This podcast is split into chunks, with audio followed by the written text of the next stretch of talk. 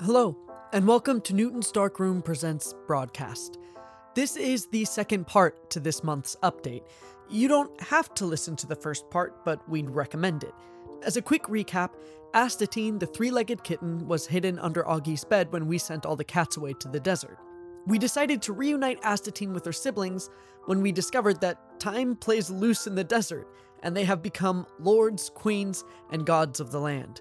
However, due to various disputes, the cats have all separated, and it is up to us to bring them back together and reunite them with their long lost sister. And now, we continue. We had a lot of information, but not a lot of specifics. We scanned the expansive desert looking for any signs of the great cats. Poking over some dunes far to the east, we could see a tower. At the top of this tower was a white splotch curled into a ball. It was Cobalt. After a moment of deliberating, we decided to end our journey with Cobalt. After all, he was the reason most of the other cats had left. We didn't want to get exiled, imprisoned, or killed. That was when Jack, a dull boy, made a suggestion. He was very close with Zinc, and the two of them could often be found outside with Zinc rolling around in the ashy dirt and Jack sketching something into his notebook. Jack claimed that Zinc hated the sand. It was too dry and loose. Zinc liked good old fashioned earthy dirt, something that would clump and stick to his fur a little bit more. Jack pointed to a large rock formation south of the tower. There, he said. That's where we'll find Zinc. The group agreed by taking their first steps towards the rock. We couldn't make it there in one night, so we had to set up camp when it got dark. We all slept in one tent with Astatine curled up in Augie's sleeping bag. In the morning, we continued on to the rock formation until we arrived at its base. We decided to proceed stealthily so as not to startle Zinc. I was impressed by the climbing skills of our party. Everyone kept their eyes peeled for Zinc as they hopped from rock to rock.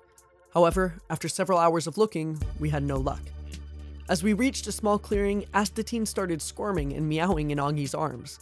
We asked Augie to put Astatine down, and reluctantly she did. Astatine went hobbling around the rocks. Sempra would hold her breath every time the three legged cat would make a leap, but every time, the cat landed just fine. We followed the kitten further up into the formation. We curled and hopped and scrambled our way until we were in front of a cave. A large cave that seemed darker than the night. Astatine began walking towards it, but Jack picked her up before she could. Something was coming out of the cave. It fell in slow motion like a palm tree bending in the wind. It was large, long, and thin like a dragon's neck, though this was covered in fur. It softly putted into the sand, creating a cloud of dust in the air. It began flicking back and forth. Astatine squirmed out of Jack's arms and pounced on the slithering object. That was when the ground started to rumble. A bellowing laugh rang from the cave, and two emerald eyes as large as my head opened up from the inside. It was Zinc. We could feel the air dart around us as Zinc took two sharp breaths. The eyes were wide and unblinking as the large cat's head poked from the mouth of the cave. Astatine, is that you? The kitten meowed, gnawing on the tail. Oh my god, that, that is you. Zinc was weeping as Astatine rubbed her cheek against the tail. We gave them a moment to enjoy each other's company before mentioning our quest. Zinc, we seek to reunite the periodic kittens, restore balance to this barren desert, and to find a home for little Astatine. Zinc laughed at us. Reunite? Are you aware of what has transpired here? There are scars that run deep in my brothers and sisters because of that beast in the tower. Harmony is but a fantasy for us. Augie spoke up, louder than I've ever heard her before. But we have to at least try. For Astatine. Zinc stared at the kitten lying on its back, gnawing at his paws. He nodded slowly. I will return to the tower. Cobalt doesn't hate me. Yet. But beware of the reaction the others may have. Many did not leave on as good of terms as I. I asked the cave cat where we could find the others. He answered briefly Follow the clouds of dust. And with that, he leaped over our heads, running towards the tower. Augie knelt down, and Astatine climbed back into her arms as if trained. We could see the dust cloud Zinc had mentioned rising from the dunes on the other side of the rock. With no other leads, we began our descent. The trip down was much easier than the trip up. As we neared, we could see through the cloud of dust. At its center, tossing and turning on his back, was Nickel. I love the dirt, he said to what seems like himself. I love the dust and the dirt and the way it feels against my skin. I cleared my throat. Nickel stopped and turned his head sharply in our direction. Who dares interrupt my dusty ritual of dust? Nickel, we seek to reunite the periodic kittens, restore balance to this barren desert, and to find a home for little Astatine. Nickel threw his head to the side, scoffing at us. Nah, nah, it's impossible. I could never return. For you see, I like the dirt and rolling around in it, and Cobalt likes to be clean. Our rift is too strong to overcome. The group and I exchanged glances with each other, trying to decide who would talk to the cat. I nodded toward Augie, who had handled Zinc quite well, but Augie did not notice and continued running her hand through Astatine's fur while listening intently for any developments. Jack shook his head and held up his hands. Sempra pointed at me, then held up four fingers and tapped her chin with them. She wanted me to speak. I stepped forward, squinting at the creature, trying to find the best way to convince him to return. I. I don't think Cobalt cares whether you're dirty or not. I think he just wants his bath, so if you want to roll around in the dirt and stuff, that doesn't really conflict with Cobalt at all. Nickel's eyes went wide, which was impressive because his eyes were already very, very wide. Hey, you're right. I can be dusty and he can be clean. The two can live in unity as they have no effect on the other. Thank you, kind subjects. I must now return to the tower. Nickel was about to leave, but Sumpra stepped in front of him, holding out her hand to say stop. She held her index finger in the air, pivoted it, then held up a thumb to her left before arcing it over to her right. Finally, she grabbed at an imaginary whisker with her thumb and index while the rest of her fingers on the hand stood tall. Where are the other cats? Nickel shrugged, as best a cat can shrug. I have seen many human subjects hunting by an oasis in the east. Sempra brought a flat hand from her chin down in the direction of the cat, and we made our way due east. The walk was uneventful and long until it became very eventful. In order to avoid a large patch of cacti, we made our way down into a valley. As we reached its center, the ground beneath us gave way and the next moment we were all slamming into the bottom of a pit of sand. We performed some basic first aid, everyone was fine, just a little shook, and then we began planning our escape. I tried to climb out of the hole, but the loose sand gave way when I grabbed at it. Next, we stood on top of each other's shoulders to reach the edge. Augie made a fantastic base, but the ledge was still out of reach. It was when we were rooting through our backpacks for a solution that we heard a commotion above us. Leaning over the edge, with six dry blades of grass taped to their faces, were several human subjects. They were chattering incessantly as one of them jumped into the pit with a rope. We were excited, we were saved. Jack reached for the rope, but his hand was slapped away. The subjects began shouting at us to put our hands behind our backs. The subject in the hole tied us up with a thick, scratchy rope. We were lifted out of the hole in short bursts following the rhythm of chanting outside. I half expected them to release us once we got to the top, but they didn't. Instead, they dragged us, one large lump of artists, across the desert.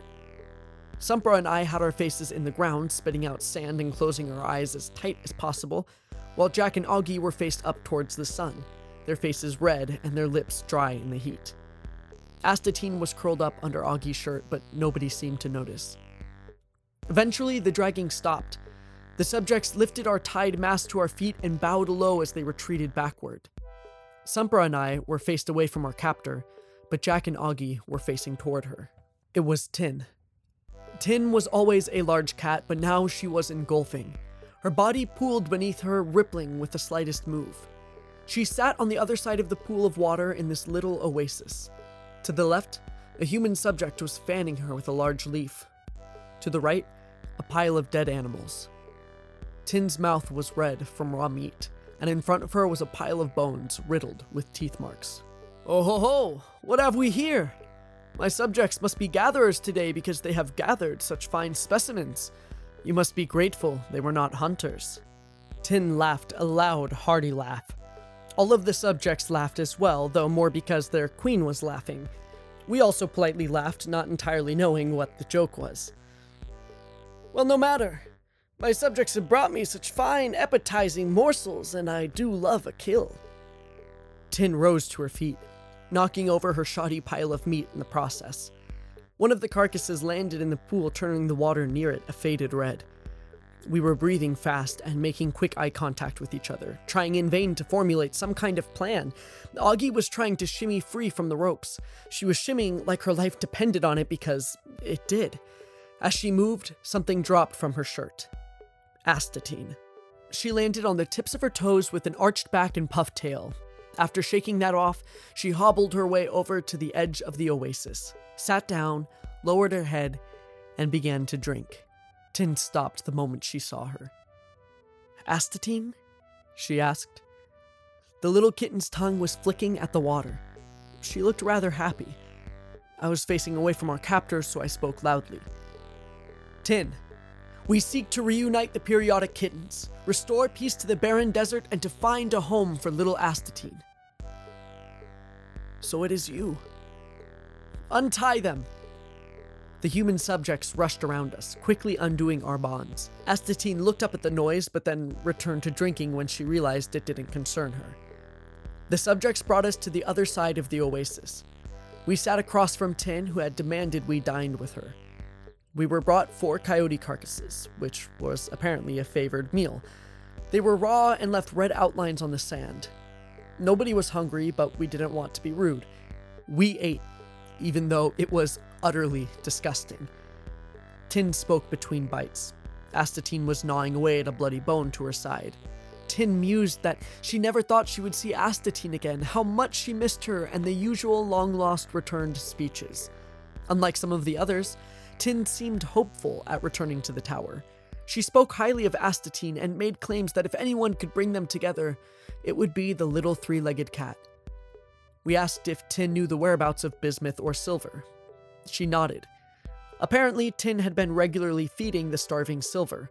She was last seen skulking away to the northeast.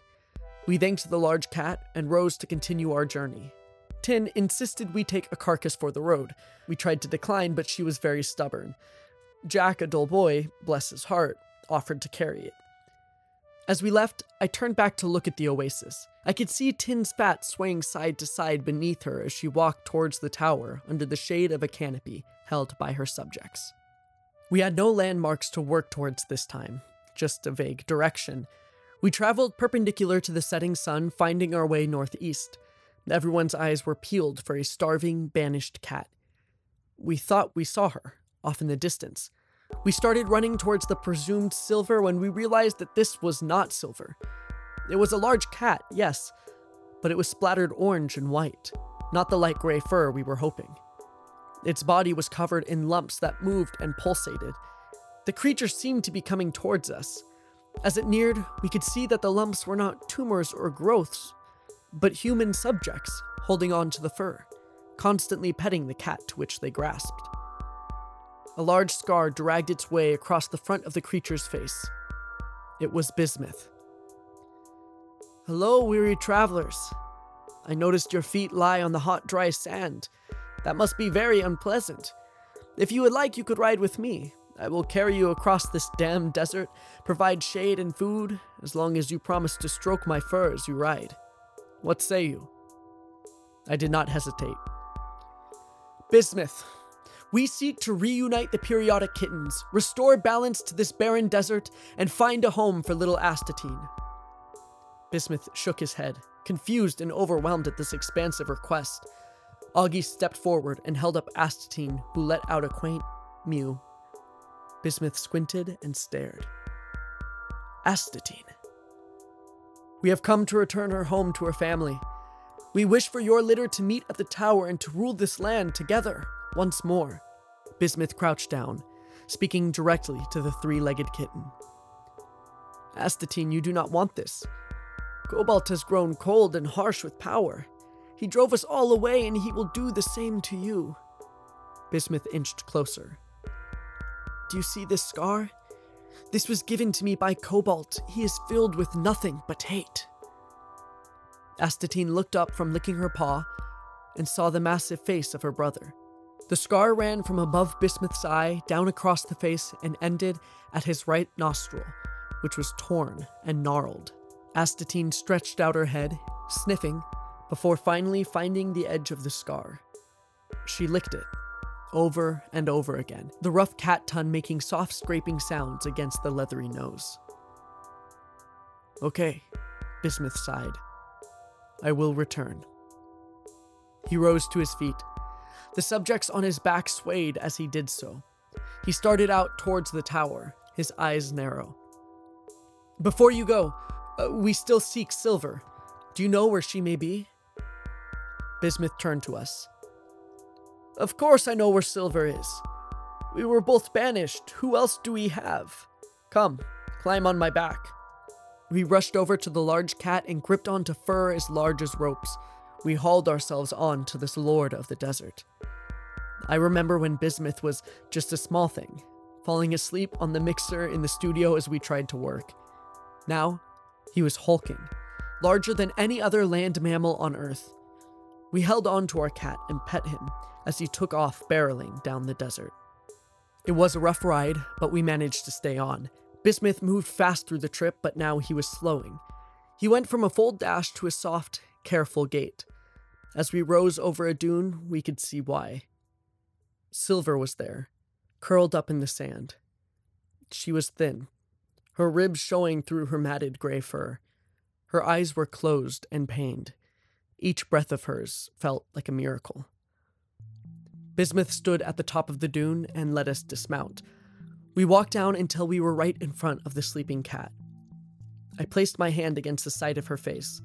She opened her eyes with a slight start, letting out a quick sound that was half purr, half chirp. Then I smiled.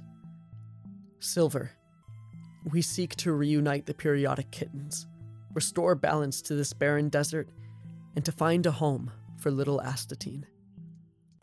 Augie set Astatine on top of Silver's nose. The three legged cat was purring loudly and rubbing her head at the space between Silver's eyes. Silver said nothing, just closed her eyes and purred a low, lazy purr. Bismuth spoke up from behind us. She is starving. She has not had the resources to hunt, and the desert is unforgiving. I have brought her what I can, but it was not enough. Jack, a dull boy, looked up towards Bismuth, a look of proud realization on his face. He took off his backpack, fished around inside, and brought out the coyote carcass. He held it like an injured dog and set it in front of Silver. I know it's not a lot, but hopefully it will get you the energy you need to move, to return home. Nothing happened for a moment, but then Silver took a deep breath and stood. Astatine, still atop Silver's nose, spread her legs, stabling herself as she rose 15 feet into the air. Silver reached out with a paw, clawed the meat, and brought it up to her mouth. She took small bites, either to savor the food or to not disturb Astatine. Once she was finished, she dropped the leftover bones to the floor. All right, she said. Let's go. We all rode Bismuth except for Astatine, who stayed atop Silver's nose. Despite Silver's exhausted state, we still made good time. I guess desert travel gets easier the larger you are. We stopped by the oasis on the way there. Silver ate her fill, and after that, we were moving like no tomorrow, running across the grainy sands of the desert. The tower grew as we approached. We could see Cobalt at the top, an old man pouring water from the bath over the white fur of the cat. Cobalt appeared to be speaking to the three other cats at its base. Zinc was responding the most, Tin was listening as his subjects fed him some rabbits, and Nickel was rolling in the sand, not appearing to be listening at all. As we approached, the discussion stopped. All eyes were on us. The first to speak was Cobalt from the top of the tower. You have a lot of nerve returning here. The two of you spat on everything we have made and abandoned this family. And now you want to return to the way things were? I am sorry, but I cannot allow that. Your actions must have consequences. Bismuth shouted back, arguing that it was Cobalt who was wrong and deserving of consequences, and that he would pay for his misgivings. Cobalt hissed and claimed that he only ever acted out of the best interest of the subjects and his family. The two went back and forth for some time, with the other cats joining in sporadically, even Silver entered the fray with her raspy but confident voice. It escalated rapidly. The cats were now howling about mutiny and banishing Cobalt. Nickel even had his dirty claws sunk into the side of the tower as he climbed towards the top. The cacophony was growing and growing until one sound made it stop. It was Astatine, standing on her own in the sand. She did not meow or mew or purr or even chirp. She spoke, her eyes glowing blue. You are my family. We are brothers and sisters born together on Calisland. We drank from the same bowl and rolled on the carpet, wrestling and pretending to fight. When did this evolve into the political combat that we see today? I am here now, reunited with my family, and you want to kill each other. What happened to forgiveness? To understanding? We have the opportunity to start new, to be a family again, to rule this land benevolently. I say we take it. Forget your squabbles, please, and let us be whole. The cats were no longer still. Instead, they were slowly sinking, each realizing that Astatine was right. Bismuth apologized, Nickel climbed down, Tin stopped her eating, Zinc stepped out into the open, and Silver lowered her head. Cobalt leaped from the tower, his wet fur giving the illusion of rain as he landed in the now muddy sand. He turned up towards the old man with the bucket and flicked his head to the side. The man quickly scurried away from the pool and down into the tower. Cobalt addressed Astatine. I remember one morning the collective was getting ready. So and so was eating breakfast at the table, running late for a meeting. He was tying his shoes, and we were underneath the table. I was attacking one lace and you the other. I missed those times. I've been so caught up in this world and my own needs that I forgot what matters most the memories and the people who made those memories. Cobalt leaned over and gave Astatine a long lick across the head. It was such a hard lick that the little kitten rose off the ground a tad. We watched, beaming. Our mission complete, the family reunited. The cats all grouped together, licking, apologizing, laughing. We gathered our gear and turned to walk away, not wanting to disturb this intimate moment. We were about to leave when Augie felt a paw rest on her calf. She turned around. It was Astatine. Augie knelt and held her cat one last time. Astatine spoke. Thank you, Augie. Thank you for keeping me a little longer. Thank you for always caring for me and for risking your life to bring me here to my siblings. You have been my greatest source of joy, and I will always remember you. Astatine reached her paws up to Augie's shoulder, stood on her hind leg, and licked her favorite human right on the forehead. Astatine's tongue left a trail of blue light, and as she pulled away, the light faded into Augie. The blue glow of her eyes were reflected in the tears residing just beneath them. Augie stood, wiping the back of her thumb under her eyes. Astatine darted back to her siblings, purring. I put a hand on Augie's shoulder. You all right? She assured me she was. It had just been a long day. I agreed and readjusted my backpack for the journey home. We gathered the group together and left the Mojave Desert. Augie's hands were no longer carrying little Astatine. Instead, Augie held her sister's arm as she was led from the desert and back to her home. We arrived back at Calisland so early in the morning that it was still considered night. We were all set to just crash in bed as we fumbled with the front door. When it opened, we were met with a blinding light, which was odd since the collective typically went to bed rather early. Our crumpled faces blinked as we acclimated to the light. Standing there, in the middle of our foyer, staring at paintings on the wall, was Julia Sawbone, a traveling member of Newton's Dark Room. I was confused and half asleep, but she greeted us enthusiastically, giving each of us a tight hug she complimented Augie's glowing blue eyes before apologizing for keeping us up. We said, no, no, it's fine, as we prepared ourselves for conversation. Julia had been in our shoes before, returning home late after a grand adventure. She apologized again, not to actually apologize, but to politely inform us that she knew we were tired and that we needed to sleep. She insisted we go to bed and that she would catch up with us in the morning. So, we slept And then, over a breakfast of biscuits and gravy made by Julia Sawbone herself, we learned of her recent journey and of NDR's next project. A project which we will tell you all about next week in a brand new member spotlight.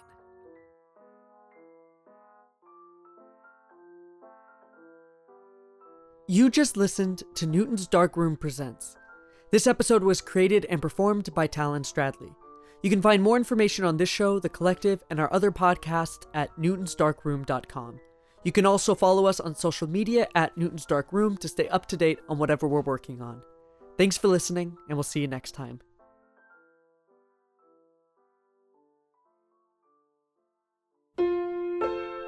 Produced by Newton's Dark Room.